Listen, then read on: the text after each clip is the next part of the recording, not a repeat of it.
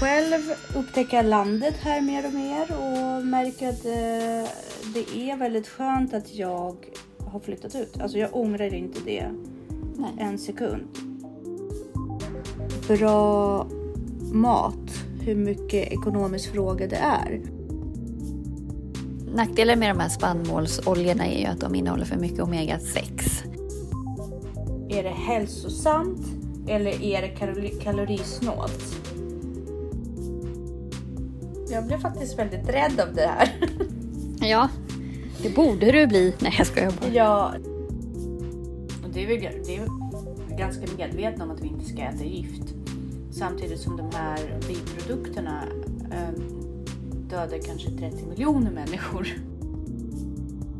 Tyvärr är det inte längre en frihet att ha valmöjligheter. Hej Jessica! Hej! Vilken värme vi har fått. Ja, verkligen. Och så skönt på ett sätt. Jag blir också lite matt i värmen men mest är det skönt faktiskt. Hur, eh, hur har du det? I Ja, men det är skärgården? fantastiskt ute i skärgården. Mm. Ehm, Mysigt.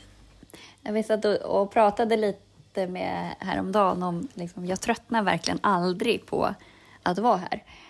Och andra kan ju vara så här, men gud, nu har vi varit här i tio år liksom. Men alltså, jag tröttnar inte. Jag, kan, alltså jag förstår att du inte tröttnar på ditt sommarställe. För mig hade det varit lite instängt att det är en ö. Eh, Jag hade längtat efter liksom att få gå längre. Men jag, du har ju också en båt och det är lite annat. Jag vet inte. Det är, det är beundransvärt att du inte känner dig rastlös. Du som tycker om att röra på dig så mycket och allting på en ö. Ja, men det finns ju tillräckligt långa sträckor för att springa på. Och, Ja, vi har ju utan problem tagit milen där du och jag. Så att, eh, ja. Men jag vet inte. Det är någonting med att vara på en ö som jag känner så här. Men det är Mm. väldigt mysigt när jag kommer ut. Jag älskar att komma ut till dig. Eh, det är superhärligt. Uh, själv upptäcker jag landet här mer och mer och märker att eh, det är väldigt skönt att jag har flyttat ut. Alltså jag ångrar inte det Nej. en sekund. Jag känner verkligen det här, är, det här var ett kall som jag hade. Sen är det tycker jag ganska skönt att vara connected till Stockholm. Att ändå ha släkt där, alltså ha min familj där och kunna komma ut. Men för min egen del så tror Mm. jag att i det här skedet i mitt liv så har småstadslivet varit rätt val. Inte minst eh, utifrån det vi ska prata om idag. Mm. Så vi säger varmt välkomna välkomna till Ansvarspodden.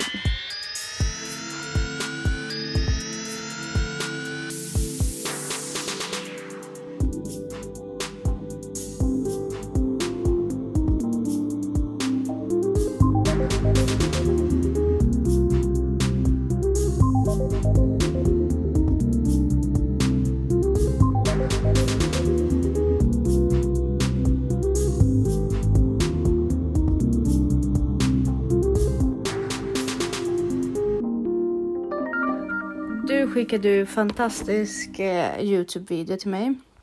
Där eh, det, han är ju ganska känd. Jag har sett flera videos från honom. Ja, och han är ju en före detta, han är ju svensk. Mm, Eh, precis. Sten Ekberg. Han är ju före detta eh, tiokampare för svenska landslaget. Så att han har ju varit med i OS i Barcelona bland annat.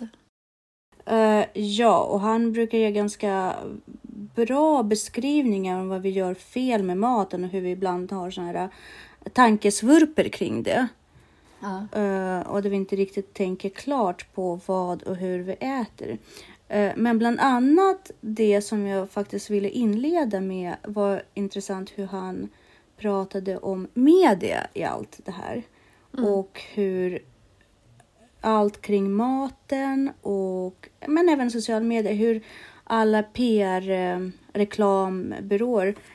vet hur hjärnan fungerar och använder det i sitt syfte för att eh, liksom promota sina produkter genom att hela tiden flimra, ändra bilder, ändra färg, vilket gör att vår stressrespons eh, kommer igång.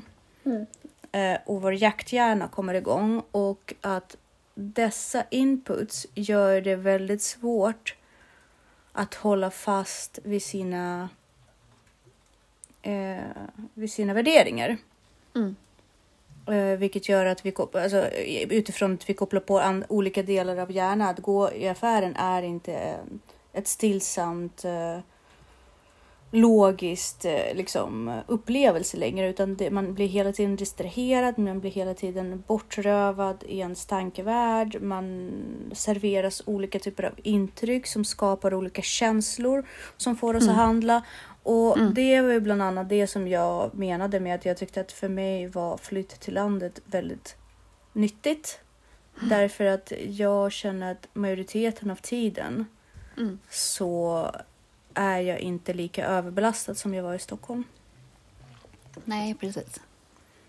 Och eh, samma gäller mat. Sen finns ju tillgängligheten av na- mer naturlig mat är större här ute. Därför det finns massa små bodar och liksom Mm. bagerier istället för bara stora mataffärer som jag brukade gå när jag Mm. bodde ute i stan. Så det, var, det var intressant. Men han tar ju då upp tio olika mat, mater.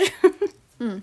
tio olika mat. Eh, som Livsmedel, ja, eller, ja, precis, ja. eller produkter. Väl. Produkter, ja precis. Eh, konsumtionsvaror som Mm. är mest skadliga enligt hans åsikt. Mm. Och på första plats tog han fram vete. Mm. Och det tycker jag är spä- både spännande men även väldigt intressant utifrån hur han pratade i relation till gluten. Mm. Eh, därför att han menar ju då att eh, det är själva veteprodukten i sig Mm. är ju inte dålig så som den ser ut ute i naturen. Det är Nej. hur den bearbetas Mm. och hur den genmodifieras och hur den processas som Mm. gör den helt värdelös egentligen vad gäller näringsintag. Mm, absolut. Och det just också att man kommersie- kommersialiserar det och skyller väldigt mycket på gluten. Mm. Eh, Att känsligheten som många upplever och eh, orolig mage och utslag och allt vad det kan komma med, eksem till exempel, Mm. eh, har att göra med gluten i det. Mm. Men i själva verket så är det ju långt ifrån alla gånger Mm. att det är så. Och sen hur man i sin tur populariserar glutenfria produkter Mm. som är ytterligare mer processade och Mm. nedbrutna från sin liksom, ursprungliga struktur Mm. och brister ännu mer i värde, eh, i näring. Eh, Precis. så det är ju intressant hur den här tankevurpan... Ändå så sitter de och pratar om eh, hälso, eh, Livsmedelsverket. Att Mm. man ska inta x skivor bröd Mm. varje dag Mm. För att eh, ha välbalanserad kost. Men det är ju också ett politiskt, alltså alla våra livsmedelsrekommendationer är ju baserat på ekonomi och politik. Mm. Så det är mycket för att stödja svenska bönder och man får inte rekommendera saker som är för dyrt och Mm. så. Så det, det finns ju fler hänsyn, eller det är inte så mycket som är hänsynstaget till själva hälsan. Ja, och sen så tycker jag det är fortfarande, alltså även om man lyfter det ganska många gånger så tycker inte jag det lyfts nog om hur mycket eh, alltså, bra mat, hur mycket ekonomisk fråga det är. Och det är ju otroligt viktigt att lyfta därför att eh, det handlar inte bara om att bli mätt. Nu det, låter det väldigt drygt, men det beror på lite grann vart man ligger. Självklart om man dör av hunger eh, och är i de situationer, även i Sverige, där barnen är beroende av eh, skolmaten och så, så ligger man ju inte där på den skalan. Men då kanske man har andra problematiker som man vill åstadkomma liksom, eller komma i kontakt, alltså åtgärda i första hand. Å andra sidan, övervikt är ju en ganska stor socioekonomisk problem också. Så att inte lyfta matkvalitet och mm, liksom, mängden mat man intar. För att det är lite pinsamt att ta upp det faktum att det är dyrare eller eh, någonting sånt. Det är inte heller jätteärligt. Mm. Man borde ju liksom skrika högt angående det mm, processade glutens eh, eller det processade vetens dåliga effekter, likaså socker som vi pratar om lite senare och så. Men det gör man ju inte idag. Och det är mycket handlar om det socio, eller politiskt korrekta sättet att framföra som du säger. Mm. Vad känner du inför bröd? Finns det, eh, om, om, tror du att det här gäller även bröd som säljs på bagerier? Är det det här bara den här svampiga brödet, vita stora limpor i affären? Jo, men alltså enligt honom är ju allt vete Redan förstört. dåligt. Mm. Eh, om det inte är liksom odlat som det är, eller vad man ska säga. Mm. Eh, Har vi kvar någon vete, vet du det, som inte odlas på det här sättet? det måste väl finnas någonstans, tänker jag. Eh, men kanske inte, absolut inte av det som är liksom kommersiellt gångbart. Och stormarknads... eh, Jag tänker knäckebröd Ja. och de lite mer Det- ekologiska brödtyper. Som satsar på lite bättre Mm. eh, knäckebröd, mer ekologisk odling. Är de, de lika farliga tror du? Eller pratar vi liksom? För han verkar ju prata strikt USA. Han Ja. utgår ju från eh, den amerikanska matmodellen och den amerikanska kost. Eh, ransoneringen liksom. Tror du att det, Mm. det är lika dåligt i Sverige som det är i USA? Eh, ja, i mångt och mycket tror jag det. Så faktiskt. Till vardags skulle till exempel potatis faktiskt vara en mycket bättre ersättning för kolhydrat. Absolut, Mm. verkligen, absolut. Så pasta, bröd och all processad korn egentligen är ju bara Mm. att slopa utifrån det här. Mm. Eh, Nej, Näst, men absolut. nästa vara som han pratar om var, om jag minns rätt, juice. Ja, han tar upp juice också. Nummer två är egentligen eh, flingor. Så här, Ja, just det, flingor. Ja. Föga förvånande. Nej, jag är inte alls förvånad över att flingor eh, är så demoniserade faktiskt. Men eh, det är ju alltså, det, jag, jag har aldrig haft flingor som en basvara under min uppväxt. jag har faktiskt haft det. Alltså jag åt fruk- till frukost så åt jag fil och cornflakes varje morgon hela min uppväxt. Typ. Men- Alltså vi köpte, mamma köpte så här cornflakes, så här typ fem kilos paket. Alltså det var liksom foder, större-. Ja, nej men alltså den var så här, den stod på golvet i köket. Alltså det var ju liksom som en, en eh, flyttkartong typ upp och ner, alltså som stod på högkant. Ja. En stor cornflakes. ja, men jag tror å andra sidan inte att han pratar om just cornflakes. Jag tror Nej, att... utan nej, det är mer de här eh, sugary, alltså frosties och sånt. Precis, eh, och sådana saker. Och jag kommer ihåg att vid något tillfälle när Lidl kom till Sverige, jag var relativt ung då fortfarande, alltså tonårs, eh, i, i tonår, om det var sen eller tidig, jag kommer inte riktigt ihåg. Men så började de sälja såna, såna som havrefras med choklad i. Ja.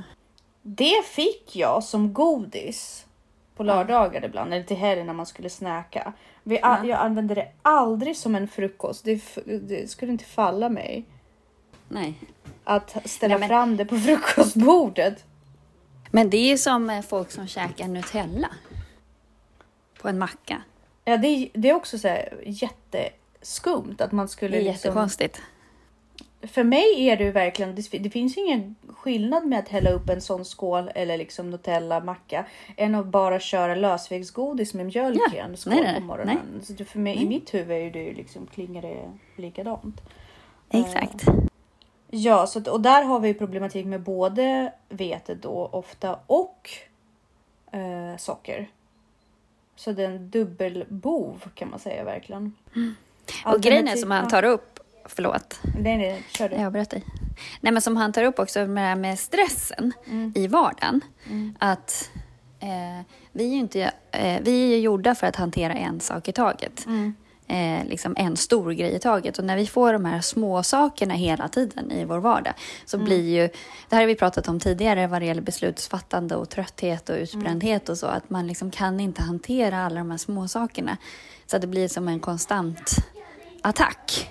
Och då blir vi sämre på att, att fatta beslut och, och välja bra mat och sådär. Och då vill vi också ha snabba kolhydrater för att lugna ner hjärnan.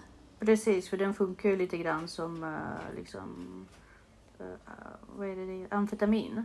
Eh, socker och det lugnar och samtidigt eh, ökar fokus för tillfället. Eh, däremot förstör det insulinresistansen och eh, förstör hela liksom, basically ämnesomsättningen. Mm. Men där har vi också en annan sak. Eh, det, det gäller ju samma, precis samma konstellation gäller ju vad gäller dopamin. Mm. Som gäller insulin till exempel. Och där har du också tyvärr en vågskål som håller på att tippas över varje gång man förväntar sig det här Mm. sockriga och goda. Där kickar dopamin igång.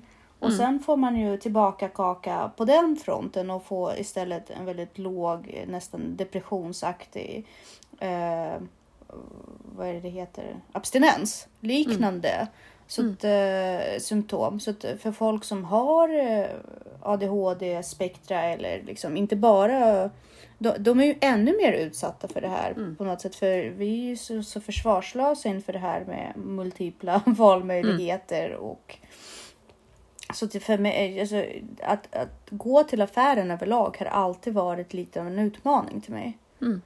Fram till att jag jobbade fram ett schema liksom. Men, men eh, det, jag förstår att eh, många missar den biten. Och sen så tänk, hur mycket kost kan man tänka utifrån sitt liv liksom? Egentligen. Om man inte sätter sig ner och vid något tillfälle bara bestämmer sig, det här kör jag på. Vilket jag tror inte att jättemånga bara gör. Utan man måste Nej. hela tiden på något sätt handskas med de här nya alternativ, nya trender. Mm. Det är väldigt svårt om man inte har en fast grundplan Mm. av sin matintag. Och bara, men det här är vad gäller för mig. Sen så, lite som en värdegrund, liksom värdegrund Mm. vad gäller mat. Resten eh, accepterar inte jag. Så tror jag det är väldigt Nej. svårt att eh, idag operera en matbutik utan att bli stressad och få ångest. Och, Mm. så att, eh, ja. Men fling och andra, sen kommer juice. Precis.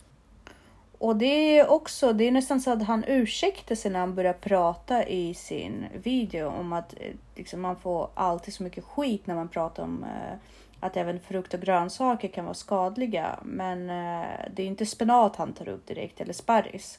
Utan vi pratar om processad juicedryck där man gärna liksom får i sig fruktsocker av upp till åt, mellan 6 och 8 frukt om man kör ett glas liksom.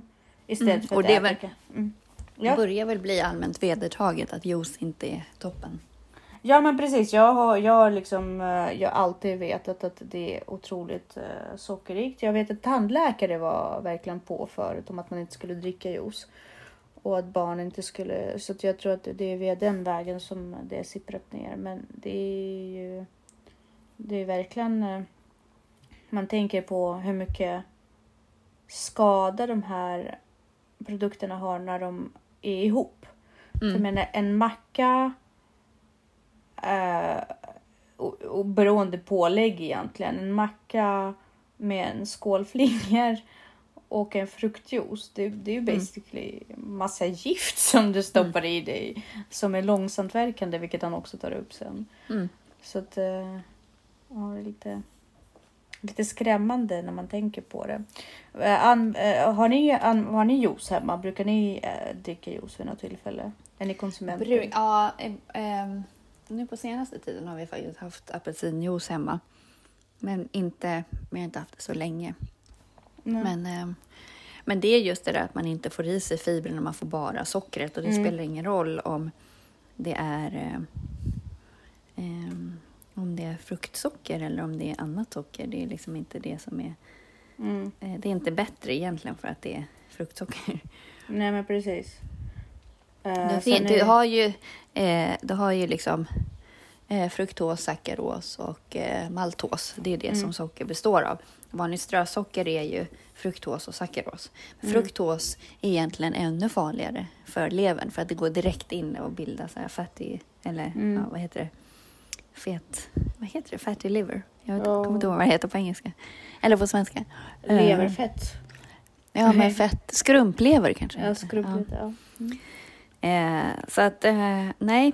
Eh, juice, no good. Sen har Och- han ju...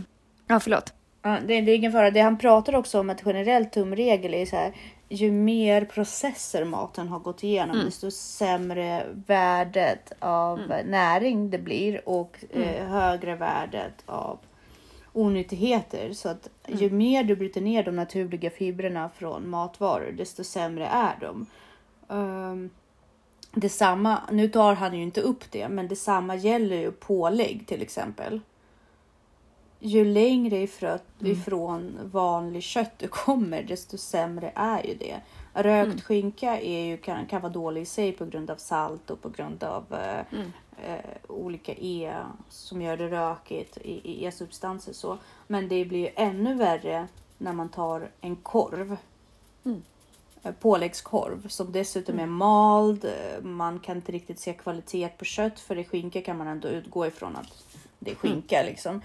Vad som hamnar i vanlig korv, det vet jag inte. Jag bor ju hemma hos några gurmaner just nu och eh, till midsommar så åt vi korv.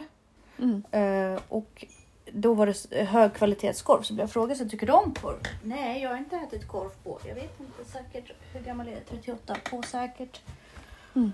Någon gång äter jag ju korv, men inte så det är i min vardag sedan jag var säkert 25 och eh, en av anledningen är ju för att vi vet inte vad som hamnar i korven och även Nej. om det är en 84-85 procents korv, vad är resten? Mm. Och hur Ja, vet jag att köttet är bra? Precis. Och det är ni också inne på, det här med low fat Mm. produkter. Eh, sen så är han ju, eh, tar han ju upp det här med att ju fler ingredienser det står, alltså det är väl inga problem med low fat egentligen.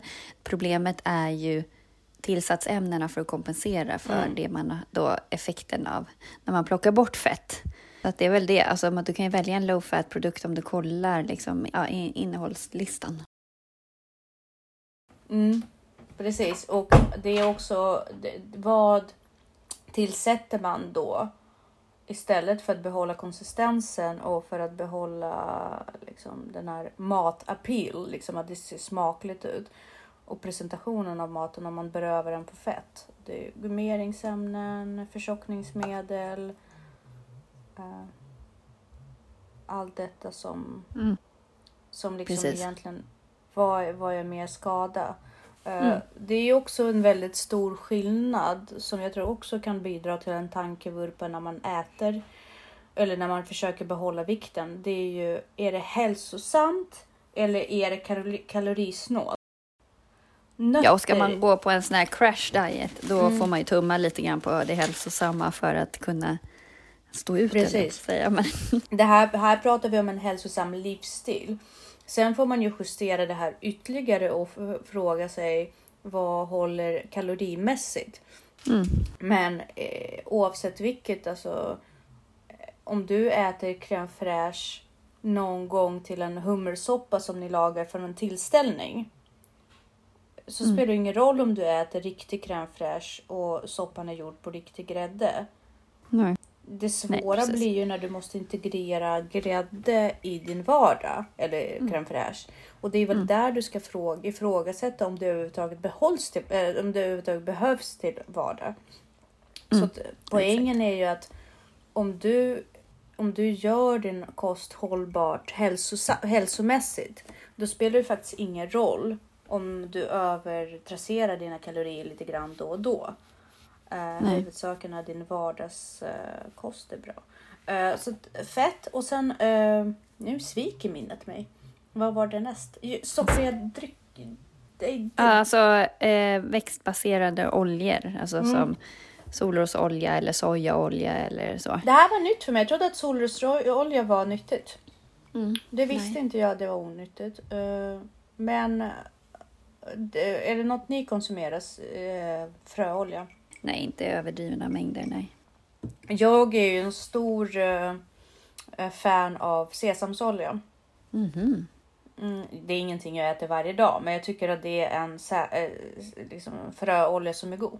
Jag tycker det är gott med sesamolja till... Jag har nog då bara solrosolja när på, vi poppar popcorn och så. ja. I Ja, vissa då- bak, när man bakar morotskaka eller något sånt där. Mm. Precis, eh, men, eh, men det är, jag tror också det här handlar om det, det han pratar om handlar ju kanske väl mer om att man inte använder det som sin basolja hemma. Nej, precis. Olivolja däremot är ju någonting som vi använder flera, flera år. Ja, och Mm. det är ju en bra olja tydligen, så det känns ju skönt. Nackdelen med de här spannmålsoljorna är ju att de innehåller för mycket omega-6. Och får du, du vill ju ha en balans av omega-3 och omega-6. Så annars är det en obalans så kan man faktiskt få eh, ett av symptomen eller vad man ska säga är ju ganska duktig mensvärk till exempel. Mm. Eh, så att du får ju högre inflammationsgrad Mm. i kroppen. Mm. Precis. Eh, och det, det bildar det? transcendent fett. Ja, precis. Eh, Mm. Transfetter, ja, precis. Mm. Eh, men sen så tar han ju upp det här med margarin och det har vi Mm. också pratat om. Det är gud, ett ja. jäkla gissel liksom. Mm. Det är bara en fake produkt. Ja, eh, alltså, det finns ingenting positivt med, med margarin överhuvudtaget. Det är bara transfetter och Precis. Eh, jag blev faktiskt lite chockad över när jag flyttade till Nyköping och jobbade på en kommunalskola. Då serverade de faktiskt Flora margarin till barnen. mm. Men det är för att det är billigare. Ja, det är fruktansvärt upprörande faktiskt. Jag blev så, liksom, jag blev genuint liksom ledsen. Vi har ju pratat om det här flera, flera gånger. Så för mig Mm. var det nästan så här. Men snälla kan de inte ens få riktigt smör? Sen bytte man tillbaka till Bregott. För jag tror att det är väldigt många föräldrar som protesterade mot det. Ja, men vi hade en diskussion, jag och förra hemkunskapsläraren på vår förra skola. Just, Mm. han var väldigt mycket för margarin. Jag bara, jag vägrar margarin. Alltså, jag Mm. använder inte det. Inte en chans. Vad var den lärarens argument då? Nej, men det var billigt och bra och liksom. Ja. Mm. Så att, eh, nej. Nej, Det... margarin är inte bra. Någonting Nej, som inte. jag är riktigt dåligt på däremot, det är ju då lightdrycker. Mm. Jag tänker faktiskt bli bättre på det. Därför att Mm. jag inser ju skadan av det. Jag dricker ju, alltså nu särskilt på sommaren, minst en cola varje dag. Cola light. Mm, jag Och dricker det- också för mycket light. Mm, och det, det handlar om att det har koffein. Det är kylande och i och med att den är eh, kolsyra så känns det liksom mer som en upplevelse i munnen. Jag kan inte förklara det på ett annat sätt. Men eh, jag blir, om, om det ingår i tio värsta saker så är jag faktiskt eh, benägen att minska intaget av det. För att jag blev faktiskt väldigt rädd av det här. Ja, det borde du bli. Nej, jag skojar bara. Ja, nej, men nu, jag inser också att eh, oavsett om jag går upp eller ner i vikt, hur mycket jag ligger till med min träning, så har jag ändå ganska sunt kompass enligt vad, vad som är nyttigt i alla fall och, Mm. och hälsosamt. Och sen, Mm. sen nu liksom får man ju justera det allt eftersom. Och så Mm. att det hänger ihop i ens, med ens livsstil också. Precis. Eh, så att, och det var samma sak uh, vad gällde proteinbars. Mm. Han pratade också en del om det att idag blir man eh, bara för att man tar en proteinbar så tror man att det inte är lika mycket kalori och dåliga ämnen. Jo, alltså- bara tar- Men protein, det är ju som en, det är godis. Nej men precis. Mm, Dessutom är det mer kemiskt godis än vanlig godis Mm. tycker jag. Mm. Så att jag skulle alltid välja en 80% mörk chokladkaka Mm. framför proteinbar. Eh, Mm. Tror jag alla gånger därför att eh, i, i, i chokladkakan får du i alla fall någonting som är bra. Ja, precis. Här får du bara det som är dåligt. Ja. Processat Ja, men. Men och sen så att just det här med aspartaner och sådär. Men sen så å andra sidan som du har sagt, det här med alltså om man är på en diet eller något sånt där, då kan ju diet eh, eller eh, vad heter det? Lightprodukter. Light, ja men precis, de här nollkaloriläskerna Mm. mättar ju lite grann. Mm. Så att om, om målet, syftet är att hålla nere kalorierna så, Mm. men det är bara en, det är en begränsad period. Precis. Men det innehåller ju bara kemiska saker. Ja, och där får man som sagt eh, också säga, men hur mycket avsäger jag mig egentligen i min vardag också? Så att Mm. eh, det finns ju människor som röker, dricker, alltså jag pratar inte liksom massvis utan där det ändå ingår i ens livsstil, inte tränar frekvent och kanske dessutom inte äter lika bra och dessutom dricker lightläsk och Mm. ändå lever hyfsat länge. Om man kanske bara har någon, vad är det det heter, eh, guilty pleasure som till exempel Mm. att jag tar en Cola light istället för att Mm. ta man får ju se det lite grann som sunt förnuft. Vi lever ju Mm. tyvärr inte i en bubbla där vi hela tiden kan styra över det. Om jag går ut med mina kompisar eller eh, äter middag ute så kanske det är bättre att jag tar en Cola light eller ett glas vin. Mm, precis. Så att någonting måste jag ändå kunna... Jag måste kunna se helheten också. Mm.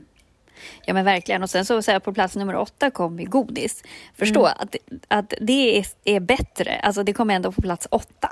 Då är Mm. ändå bröd och de här oljorna och sådana saker är ju farligare.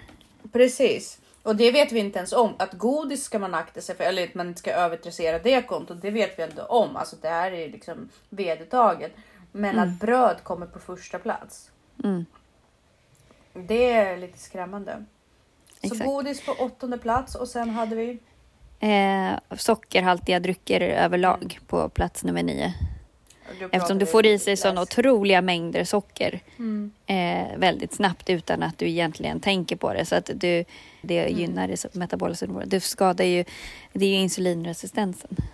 Eh, Jag vet att när han tar upp ko- kaffedrickor, typ Starbucks, Mm. Espresso Mm. House, alla de här kedjorna.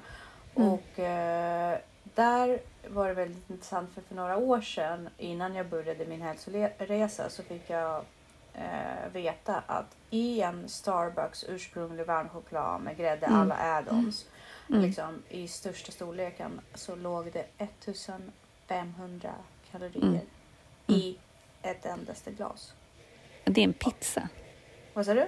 Det är en stor pizza liksom. Det är en stor pizza. Det är också vad jag ska ta in i kalorier per dag. Mm. Eh, Oh, går, du kan inte äta mer än det? nej, Herregud, alltså vilken plåga. nej, det är ju Va, därför jag... Vad äter du på en dag? Hur ser en dag ut för dig? Alltså, Ah, Om du ska klara om jag, dig Om på- jag ska klara mig på, på de här 1 och 5. Uh, Mm. utan Jaha, att jag, behöva... du, jag trodde du menade 1000 bara. Nej, nej, 1 och 5. Okej, ja men 1 och 5 det är ju samma. Det är jag också. Men Ah. 1000 det är ju tufft. Alltså 1000 är om jag inte om jag är hemma, om, då, om jag inte rör på mig. Ja. Eh, om jag ska ligga på en normal rörelsenivå där jag inte tränar eh, fem gånger i vecka. Eh, alltså väldigt mycket utan där jag kan hålla mig till tre gånger i vecka och kanske några promenader. Då ska jag Mm. egentligen ligga på ett och tre. Mm. Eh, men om jag tränar fem gånger i vecka då kan jag klara mig på ett och fem. Mm.